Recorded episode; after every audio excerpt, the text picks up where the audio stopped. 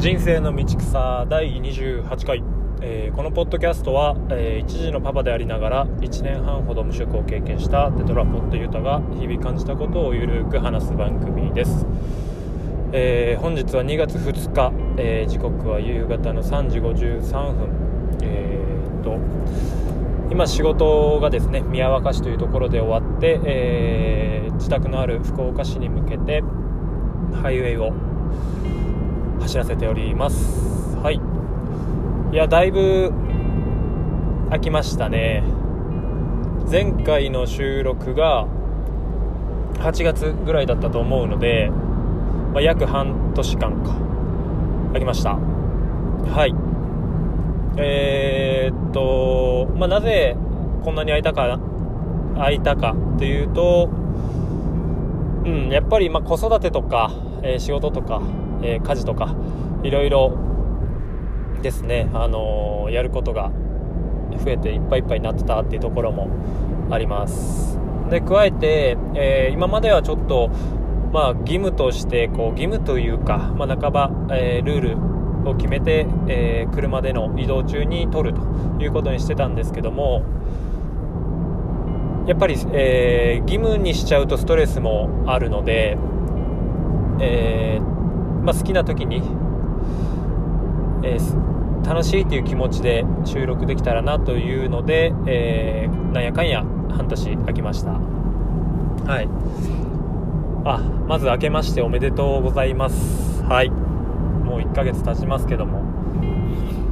そうですね、まあ、今日もまた何話すかは特に決めてはないんですけども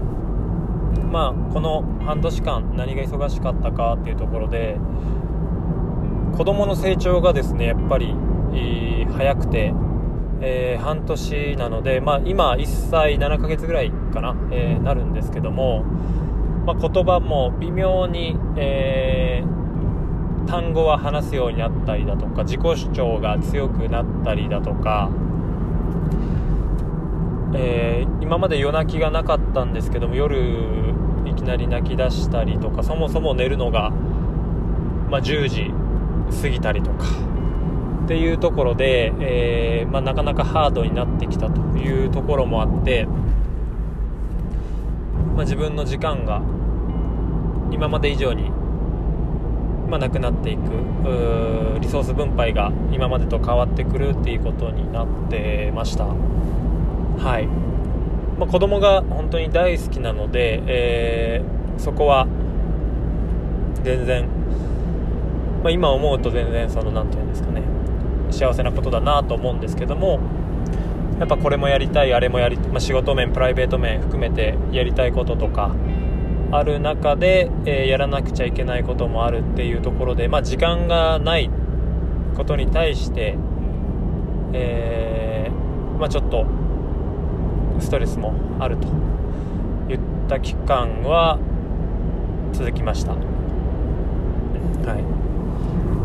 まあ、そこで、まあ、妻ともたまにですねやっぱ口喧嘩になったりは正直してました、うん、ただ、うん、2人とも楽しい生活をしていきたいっていう根底は変わらないので、まあ、どうしていこうかねっていうのを日々、えー話し合ったりとかもして楽しむ工夫をしてました。土日にどっか出かけるっていうことだったり、まあ、旅行とかですね出かけるってことだったり、まあ、お互い共通のネットフリックスのドラマを一緒に見るとかですね。はい、最近はちょっと、あのー、2人夫婦2人で韓国にハマってまして今更なんですけどもイテウォンクラスにハマって、えー見てますと。いや面白いですね。で愛の不時着なんかも見てたりします。はい、まあ、そうしたちょっとあのゆっくり落ち着くのが夜の時間になるんですけどもそこでまあ子供が寝てれば一緒に映画見たりとかするんですけどももう寝てない場合は基本妻に寝かせつけをやっていただいてるんですが、まあ、僕自身も9時半に寝たり10時に寝たりとか早く寝てもうあの睡眠時間8時間ぐらいとって、えー次の日の仕事に余裕を持って臨むっていうようなスタイルになってます。はいでやっぱり、えー子育ても大事ですし、えーっとまあ、楽しく生きていくためにはやっぱ自分のやりたいこともそれなりにやっていく方がいいかなとは思いますので、まあ、妻と話して、まあ、家事とかの、まあ、効率化を、まあ、図っていきたいよねみたいなところをしてて最近2月に入ってあの結構出費をしております、まあ、購入した商品があります。まず、えー、乾燥機付きドラムの洗濯機ですね。はい。こちらに関しては、えー、まあ、今夜している家事として、まあ、食器洗い洗濯っていうのが2大家事なんですけど、まあ、食器洗いの方は食洗機で今効率化できてます。で、えー、洗濯物に関してはやっぱり干す手間がま30分ほど、ま、洗濯機回して、えー、まあ、干してってなんやかんやで30分ぐらい時間取られてるんですけども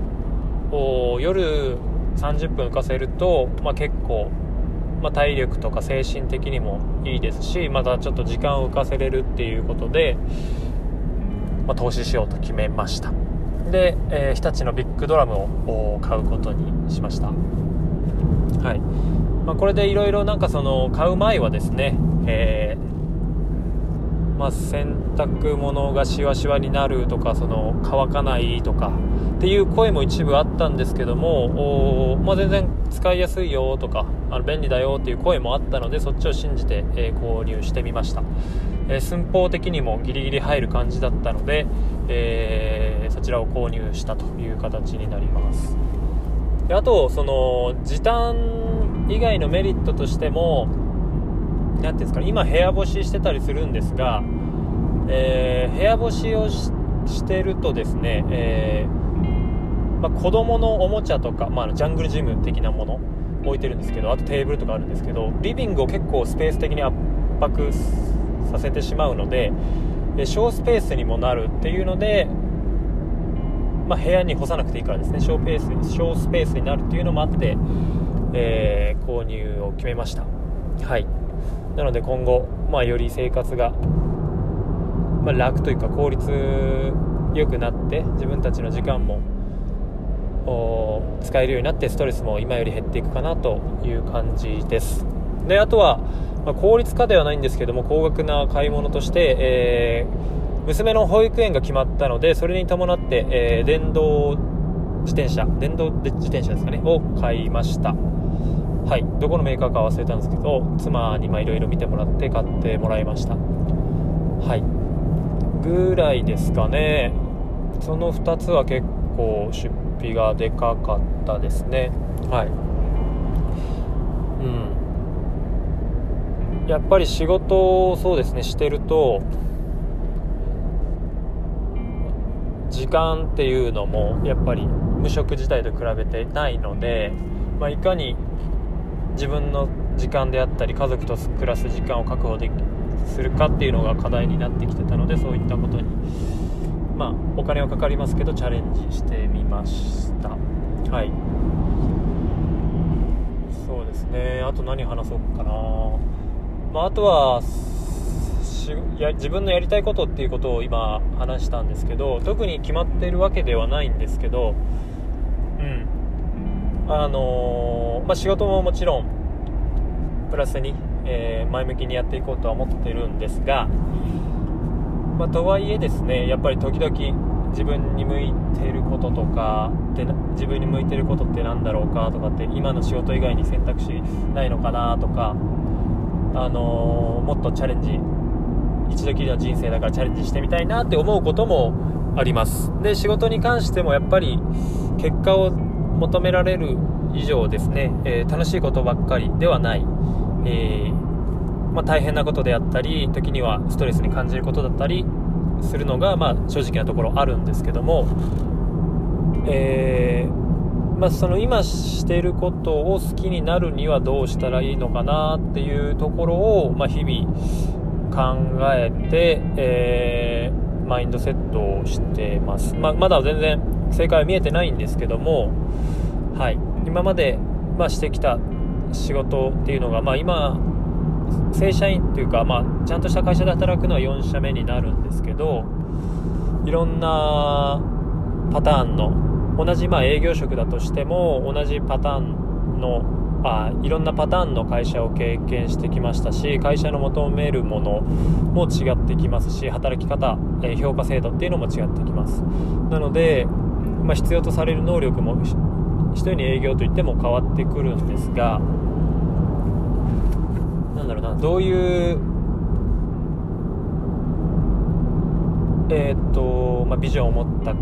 会社がいいのかとかいろいろ考えながら進んできました。とはいえその、まあ、自分が好きなことも探していきたいなと思いながら、まあ、子供もいるので職を以前みたいに切らして自分探しみたいなことも正直厳しいなと思って、えー、今なんとか仕事を続けている状況になります。はい。で今の課題としてはどちらかというと日々こう、まあ、実績を上げていくっていうことが求められ1日単位でですね求められてて月月の、まあ、ノルマを下回ったからどうとかっていうのはないんですけども一応月のノルマがあってそこに向けて、えー、1日1日実績を作っていく契約いただいてくるっていう形になるので結構短期的な目線での仕事になってるところが今、まあ、自分の性格とひょっとしたら合わないんじゃないかなっていう思っているところもありながらただそ,、えー、そういった状況で楽しさを見いだすにはどうしたらいいかっていうのを同時に考えてます。はい。うん、まあそうですね、えー、なので今暫定の仕事の捉え方としては仕事が好き嫌いとかうんぬんではなくて、えー、その、まあ、何かしらその環境での求められるものを達成する上で、えー、まあ、努力する必要があると思うんですけどもその努力の過程で、まあ、自己今の自分よりも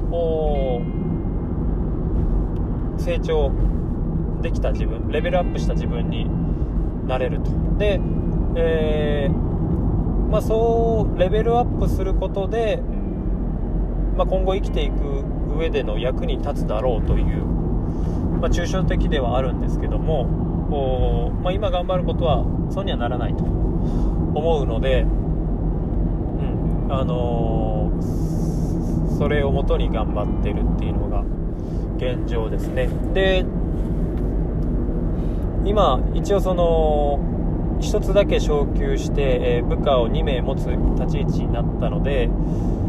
正直マネジメントの難しさも感じてはいるんですけどもまあ自分と関われた人に何かしらのプラスを与えたいなという気持ちとあとはその当人たちがどこを目指すかっていうところの問題もあると思うのでそこでちょっと攻めあぐねてはいますね、えー、基本的に、まあ、リモートワークで、えーコミュニケーションは Slack 電話などで、まあ、非対面で行うことが多いのでちょっと難しさも感じてます、はい、やっぱ対面のコミュニケーションの方がコミュニケーションは取りやすいなって感じますね。はいそんなこんなでそうですね、えー、まあ今の会社に居続けるかどうかは別として、うん。まあ、今後本当に好きで、えー、やりたいと思えることにチャレンジしていける準備っていうのはしていきたいですし今の環境を楽しいという本当に思える状況にしていきたい。っていうのもありますし、まあ、実際にその成果を出す上で、えー、まあ、しんどさとかあのまあ、黒い話とかいろいろあると思うんですけどもそういう清濁合わせ、えー、合わせて、えー、理解できるような人間になりたいなと、まあ、綺麗事だ綺麗事だけじゃなくて、まあ、こういうところもあるよねっていうところで、えー、まあいいことだけじゃないけどいいように捉えていける人生っていうのを歩んでいきたいなっていうふうに思ってます。はいなので仕事っていうのはある意味そういう